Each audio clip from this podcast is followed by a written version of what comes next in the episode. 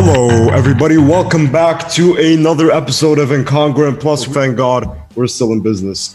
Uh, and on this show, we like to have people that actually know what they're talking about, which is something that's uh, special nowadays. We have with us today DJ Bliss, aka Ma- Marwan, but I think he like to be, he likes to be called DJ Bliss. So we just want to go inside and know what he knows about the industry and have a cute little chat uh, on this fine Sunday morning. How are you, DJ? I'm doing good. Um, it's a pretty good point, actually. I don't. I never really know what to answer. People ask me what I want to be uh, called because they both really come very natural to me. So I don't feel like either one of them, um, you know, feels a certain way. Well, but I, you know, when I'm when I'm DJing, like if someone calls me Marwan, it's it's a little weird. Uh, but I, you know, sometimes people feel weird calling me like DJ Bliss or Bliss. So I've kind of got used to both. Except for if my mom called me DJ Bliss, it'd be really weird. it's, like, it's like too much support. Yeah. Too much, yeah. Yeah. So let's get down to these questions because I've been wanting to ask you a lot. I just wanted to ask you before we get deep. Do you think that being Arab in the world of DJing uh, affected you, or did it shape your character as a DJ? Yeah, I mean, uh, definitely did. It was uh, it was tough. You know, I started, there definitely wasn't much around, and specifically not Arab DJs, but you know, like Middle Eastern or even somebody from the UAE was uh, something more specific that I looked at. And there was really not much. There was a couple of guys I knew about, but they weren't really doing it full time or taking it as their you know career. Um, it was tough. It was not easy, but I think those challenges is what uh, you know created who I am today, or you know, built me um, and and I appreciate that uh, challenge, you know, and I think that's the way you should look at these uh, challenges always. That they're there for a reason, um, and and they help you, uh, you know, create who you are. Would you say there were like any um, sort of cultural expectations that you sort of had to break through to get to where you are now? Yeah, I mean, for sure. Um, you know, I, I didn't think, I think not me or my parents thought that I was going to do this, uh, you know, full time. It was just, I actually got my first club gig when I was still in university, right towards the end of my university uh, days. Um, getting paid not much as well, just enough to, you know, pocket money to be able to go out and do a couple of things. And um, I was getting paid like, um, something like 300 dirhams a gig, I think. And I was DJing maybe once or twice a week. So it wasn't much uh, in the big world, but if you're a student and you have an extra, you know, was it like a six, 1200, 2400 a month? It was great. You know, I was like mm. balling. Um, you know, when we were buying Karak, it was on me. Uh, every time. every time, yeah. So, you know, it was just extra money. And then I became really good at it. And then also, what helped to break these cultural boundaries was I got into radio not too long. Actually, as soon as I graduated, actually, I got into my first radio job. So now it was already a progression to um, you know something else. And then uh, many years later, I got into TV, and then I started my own company, um, got into business, and then you know I was doing events and not only DJing, and I was doing I had a booking agency with other DJs. So I think those things really helped um, especially my parents, because that's who I care about the most, you know, as far as our cultural uh, restrictions and, you know, how they felt about it and how they, uh, there's a thing about Arabs that, you know, they, they always say how, how, what would people say, you know? Uh, and when they say that, they're talking about, you know, people in the circle, like family and stuff. And I think, you know, what I was doing, the moves that I was doing was very responsible um, most of the time. Uh, and that allowed me to maneuver and do what I wanted to without, uh, you know, get, getting the finger pointed at me. And when exactly in your journey, maybe through through high school, getting to know yourself a little bit more, did you realize, okay, this is DJing. I could actually be a disc jockey. I could actually go into the music industry. It wasn't really um, so. You know, the the process was I used to I was into music. I was not into actually into DJing or anything like that. I was into alternative rock music uh, mainly. My brother's playing the guitar. He taught me how to play the guitar and drums, and I was really just playing like I was I'm not, not a heavy metal head, but yeah, alternative rock, punk rock. That's what I was into. Uh, Nirvana and you know Green Day and that kind of stuff.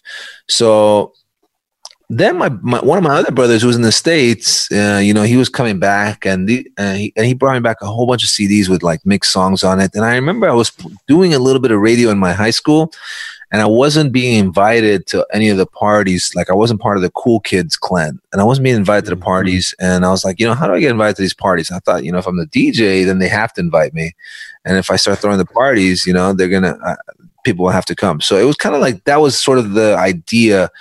Um, you know, going in right towards the end of my high school, and then I also think we had a little challenge as far as the prom was concerned, where someone was organizing the prom, and we, me and a group of friends, not the cool kids, tried to challenge them by throwing our own prom. We failed and they won, but still, you know, um, I, that that was basically it. You know, I was trying to get in, you know, to the parties and you know be be in on what was going on. And um, straight after that, that summer, I got like a, a little. And, and by the way, at this point, I'm still not DJing professionally, like mixing songs or anything. I'm talking about like just had two music players playing a song here and then turning the volume off, playing a song there, just playing songs, right? Music selector. Just so Um, yeah. Um, and and and literally like that, exactly how I'm telling you. Like I remember even I bought a setup and I bought like two CD, like these like CD players, and you put a CD in and I just press it, and I had a mixer, and just swap them over. So I wasn't mixing songs. Then in the summer of that year, or the first year that I went to college, um, I got a gig at a, a theme park. It was called Wonderland, uh, which they just demolished sadly, but I heard that they're building a big one. Um, and over there, they had professional equipment. So when I was there, I learned how to mix on on the equipment, and I was like spending all my time learning how to mix. And because I was spending all my time how to mix and not uh, doing what I was supposed to do, which was announcing and doing, you know, what I so I got fired from that Mhm. job. Oh no. Yeah. So I got fired, devastating, but you know, I left knowing how to mix songs now. So I was ready for the DJ world. So that was, uh, and then about a year or so later is, you know, the story I told you about when my brother came back, he brought me the music and I was, uh, got my first club gig. So it worked. How are you Yeah. really able to sort of bounce back um, from just that session where you were in, where you were getting fired? Um, and it could have been really disappointing, I'm thinking, for just a young person that's learning new things. Yeah, very much so. I was, um, I remember the feeling very well. Um, you know, I, and I think I have the letter somewhere as well when they when they told me, you know, it, and I kept it for for memories. But um, it, it it was really. I remember I didn't tell my parents. I didn't tell anyone. You know, the first person I told was my brother. I remember I still for another week or two, I would still leave the house, um, and you know, around the time that I was supposed to, I used to go to this uh, summer job. You know, I was a student. I was I just graduated from high school, um, and I felt super embarrassed to tell my parents I got fired from a job. You know, and I felt responsible as well. So I'd still go to, you know, leave the house at the time, and I'd come back when I was supposed to. Uh, a couple of times I would still go to the water park as well, and I, you know, watch like they got a replacement for me, and it was it was devastating for sure. But you you know, at at that time I didn't know, but now I know that you know everything happens for a reason and there's a lesson to be learned in every situation especially in failures. Because if you win there's not really much to learn. But if you lose you know what to do next time. So you know you you, you fail many times before you succeed. That's just the the, the honest truth about uh, situations like that. And um, i don't remember that feeling lasting long. Um, because you know like i said i remember clearly that moment of being fired. And then i remember just kind of like you know uh, going through that situation. And and then eventually i told my parents and it was like easy. Parents love you no matter what. Like there's nothing that you can do that can that can make them feel differently about you. So you know if you ever think like oh my god how am i going to tell them? I mean yeah they might be it, it's very momental the is if that's even a word like that moment they will feel a certain way but they get past it so quick. It's, it's unbelievable. How much do you attribute your success to your support system? yeah i mean it's it's important for sure. Um you know i think my family was my support system. Uh my friends were my support system um the people around me were my support system it, it it's it's it's definitely important you know you need people around you who can hype you up and uh, and also not only hype you up sometimes tell you when you know things are not good as well um and i'm you know grateful that i had those kind of people around me uh, always but you you need those kind of people, and you need to be very wary of these people around you as well. That you know, um, you, there's a saying about you're the average of the five people you hang around with, um, and when you start thinking about that concept, you start thinking about who are the five people that I hang around with, and if you were the average of those five people, are you happy with that thought? You know, would you be happy with that thought right now if I told you that? You know, the five people that you hang around with all the time, if they said that you're now the average of it in terms of how much money they make, their personality, um, you know, the way they move around, and and be a representation of those five people in front of your family and friends. You know, how would that make you feel? And that goes the same for your support system, right? You don't want a negative person. You have a great friend. You know, you've been together since high school or kindergarten or whatever, but they have a negative personality. What are you going to do? Cut them off. That's what you have to do. Yeah, I personally you, love working with incongruent teams. Um, I think we're really good batch that really just goes to show how um, we can criticize each other, but also build each other up. Um, so this has been an exceptionally great podcast, and we're really excited to have you on. Um, thanks for sharing this with us. So, Thank talking you. about the people that you worked with, um, what are some folks that you've enjoyed doing a collab with, to name a few? Oh, um, I mean, in, in terms of music, I mean, so many good ones. I don't have any like the, the music. Everyone who I've worked with on a song to date has been, you know, somebody I've, uh, you know, I've I've never paid anyone to to do a collaboration with. That's one. Um, yet, uh, and then the other thing is, they they it's it's come from a a, a true true friendship uh, or like a real understanding or good energy or good vibe. So you know, I haven't done a lot of songs, um, and especially the main ones that I've put out uh, the four or five have all been through that uh, kind of situation. So, you know, they all have a story. The first one was with a guy called Kardinal Offishall. He just come out with a song with Akon, um, and I booked him for a show out here. We met, really vibed. When I to do my first song with this guy who had like a big hit at the time, um, called Dangerous featuring Akon.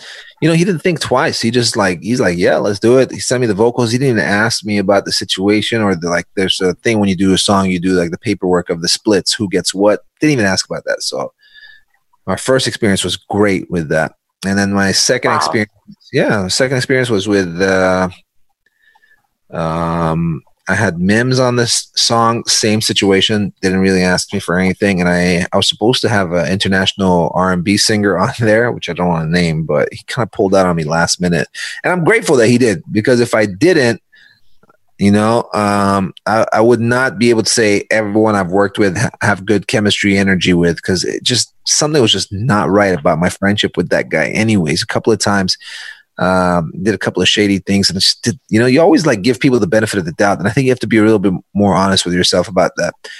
So it was Daffy who ended up getting on the song, which was he was superstar from Kuwait, and now he's doing huge things. Another great situation. And then um, next song was Crazy Melymel from Dominican Republic. Met her a couple of times, and you know she was she she's great, like personality, energy.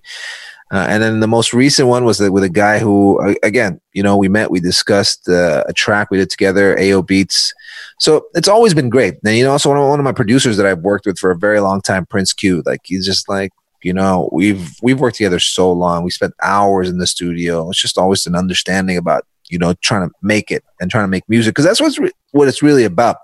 If anyone's thinking short term, hey, I want some money and, and you know I want to do this, I want to do that, it's just not going to go anywhere because if if a hit song becomes a hit song, everyone wins, right? If the the three of us right now create a hit song, it's just going to create opportunities for all of us. And maybe some worried listeners. yeah. Never know. Yeah. Never know. Are there any uh, celebrities or, or artists that you want to collab with in the future that you think would really make some some some good productions with you? Yeah, I mean, uh, I would love to. Uh, so many. Uh, one definitely on my list is Will Smith. Um, you know, I would love to work on a, a, song with him. I actually been in the studio with him. We recorded a couple of things. We just haven't been able to put it out. But just as a person and who he is, um, uh, you know, very legendary and just personality is great. Like, just works right with what you know I was talking about earlier. So I'd love to eventually put that record out or you know work on something with him. And then Um, and then music wise, you know, I'm really feeling this new wave of uh, urban music with like the electronic element in it. So, so Skrillex is someone who I'd love to do uh, some kind of collaboration with. Um, Skrillex, Major Lazer, Diplo, Oof. those kind of sounds. Yeah. I'm just thinking right now when when you think a club and there's a DJ, you think it's uh, automatically it's Western music. But do you think that the Arab uh, music scene is is gaining some traction? Arab music in, in clubs and are you supportive of that? Yeah, yeah. I mean, it's definitely changing. I never used to play any Arabic music at all, and now uh, mm-hmm. on my nights I play a couple of songs, and I don't really choose like new songs in, uh, necessarily. I want like just songs that make an impact, and there is really there are making impact. Some of the Arabic songs I play on my uh, on my parties um, really have the best reaction of the night, and I you know I can't believe we didn't think about this before. But maybe also people weren't making good enough music um, mm. And also, you know, not easy to mix in with what we were doing. But it, for me, it's I've always been like that. I always challenge the music system. Like I would play like the dance stuff on urban nights before anyone else did. I would play a Justin Bieber song, and I wouldn't think about what people said about it. Um, if I wanted to play Macarena on my parties, I'm gonna do it. It's about how you play it, and I think people are a little scared to do it because um, I have been playing Macarena for a long time, and then Tyga does a remix of it. Not everyone plays it, you know. Before I, you know, people look at me. So my my job is to just you know ha- make sure the party goes right. And for me, it, I don't start to think what is this person going to say about you know playing this song i just kind of go with the flow what's flowing in my head and that's what creates the party and that's that's been my stop in terms of the arabic music it's just you know, I used to like playing a lot of the old old school stuff, like Hussein Jasmi, uh, El Shaki. Mm. Like I love playing that song. You know, I've tried to do a remix yeah. of it. It's really well with urban stuff. Um, uh, Rashid Majid Ashkelni, another great song. I play pretty old tracks, and then so one day someone's like, "Yo, why you always play these old tracks?" And I'm like, "Cause they're great. You know, they the reaction that I want." One is a really great track, and he did another one called Inside. So, and then you know, Mohammed Ramadan is doing a lot of great ones. These guys are now starting to make songs that are easy to mix in our parties, and they and majority of people in the club are Arab anyway, so it makes total sense. So I mix them up, mm-hmm. and not only Arabic music. I think people, you know, music is changing. Majority of the music I play at my parties before this whole COVID nineteen thing happened was Afrobeat and Latin. Latin. Yeah. Dang. Yeah. Huge right now. Reggaeton, like yeah. Uh, you also worked with Shaggy and and I heard that you that you did some uh, some stuff with Shaggy. So I'm I'm waiting on on that track with him. I'm I'm excited now. The Shaggy record, um, you know, we've recorded already, and um, just waiting on release. This is the second song I've recorded with him, and this happens a lot. You know, you don't hear every song that gets recorded. I, I realize that. Um, I think this one is a really good one. Um, and hopefully, you know, we're just trying to figure out how to do a music video because of what's going on. And once we figure all that stuff out, um, yeah, we should be we should have it out soon. Cool. Yeah. So, looking back on your previous performances, um, what's like say a memorable um, event that you DJed at? What's something that really stands out in your memory, and why? Um, the most recent one, I think, is probably um, the Special Olympics. Such a huge event, and you know, it was being broadcasted around the world. And I was up on this stage, and I was like this great uh, platform, and you know, like the royal family of Abu Dhabi was there, and it was really like really huge. And main, but more than that, it was for the cause. You know, I wasn't really sure what I was getting into when I uh, offered to do it or you know we we agreed to do it.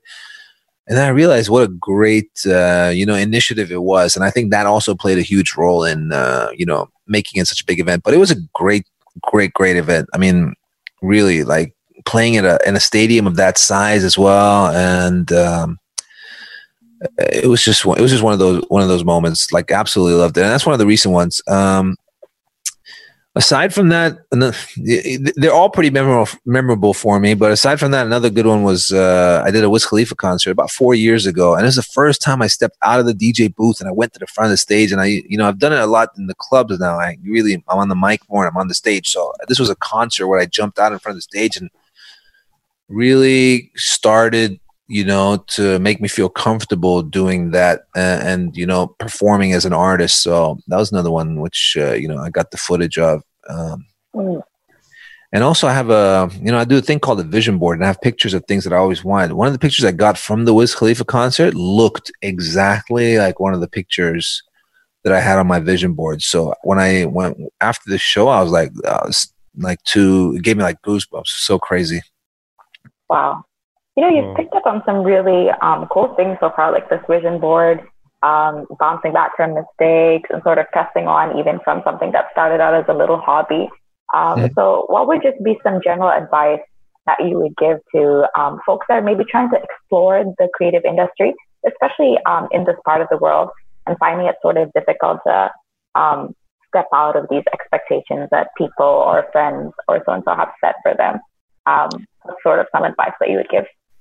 Yeah, I mean the the one of the most important thing is to you know be true to yourself uh, and be authentic, and you know uh, figure out what you want to do, and you know have a have a clear vision and just work towards it. If it is something that's not, you know what, um, clear cut. Yeah, maybe something is not like that, or you know, not within your culture. There's not really a lot of things like that because I feel like you know mentalities are really changing now as well. Um, but you know, if you do it for the right reasons, and I always tell people the story about, you know, how I did it. And I think, you know, my expectations, um, uh, managing my parents' expectations was important. It wasn't the main thing.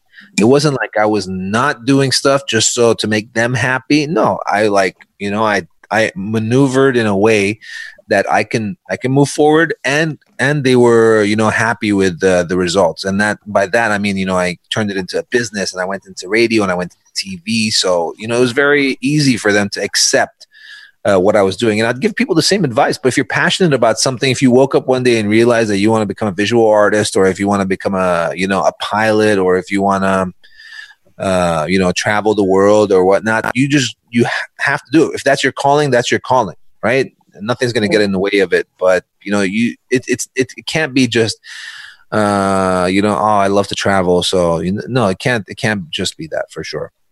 Lastly, I'm, I just want to ask. I'm really curious, and I'm sure we all are too. What is on your vision board? Oh, um, so I haven't made one recently, but you know the stuff that I had put on my last vision board, honestly, like 70, 80 percent of it came true. Um, and I'll give you a couple wow. of examples. Like I put a car on there. I bought the exact same car, like literally the same car, not like kind of the same, like same color, same interior, everything. I had that car. Uh, wow. I put a picture of a private jet on there, and I flew a private jet um, two or two years ago, about two or three years ago. I put a picture of Will Smith on there, and I met Will Smith. um, I put that picture of that concert, and you know I got the exact same picture. But let me blow your mind even more. I put a picture of you know I always was fascinated by I, I love island uh, destinations. So I and I always loved the idea of these hotel rooms like these bungalows on the water. So I just googled bungalow mm. on the water, and I put that picture on there. When I was going on my honeymoon after I got married, we are looking at hotels with my wife. I'm like, you know what? This place looks so familiar. And she's like, You've been there? I'm like, No. And it was in the Maldives. I'm like, No, but the place just looks too much like the picture on my vision board, which I had put up like two years before that. So I go back to my vision board folder. Uh, and it's important that you put the pictures up. So I had the printed pictures up, but I went and found the picture and I Google searched the picture and that place was exactly was the place that we were looking at going to like the two or three places that we and i ended up going to that resort that i had the picture on my vision board and the picture that i had of the bungalow from up i took myself from a seaplane uh, when we were there that's Whoa. crazy true story yeah bliss out here dreaming dreams and living them yeah, absolutely. I mean, look, if you have a clear vision of what you want to do and you um, and you remind yourself every day, you will do it, right? Everybody wants to be rich. Everybody wants to be famous. Everybody wants to be successful. Everyone wants to travel. Everyone wants to fly first class. For sure, there's no one who wants anything less than that, right? But are you reminding yourself every single day about those things and what are you doing to you know achieve those things we're not right you you you'll think about that today and you'll forget about it tomorrow you remember a couple of days later and the back of your mind you know and now that we uh, talk about it you might you know be like oh yeah you know I, i'd love to fly like you know first class sometime. I want to show you guys real quick before you go all right? Take a look at this take a look at this picture all right? Can you see it? It's basically the exact same picture and it's like if you see it it will just blow your mind away of how similar it is and that's how i do it. So the, the vision board is just like pictures on a board and you just look yeah. at it every day. And i'm talking about literally like 90% of these pictures are have come true. I mean not, not only a vision board i have you know sort of um, things that i you know i have these like 20 uh, things that i say every morning.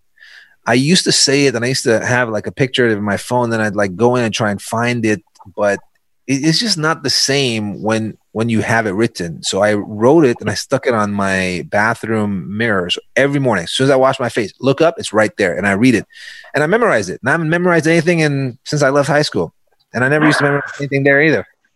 uh, I'm sure Hashim agrees. yeah, well, I think that's that, that's a great line to finish this brilliant episode. This went really well. Thank you so much, DJ Bliss, for coming. Uh, and I, I can't thank you enough. This was a really good episode.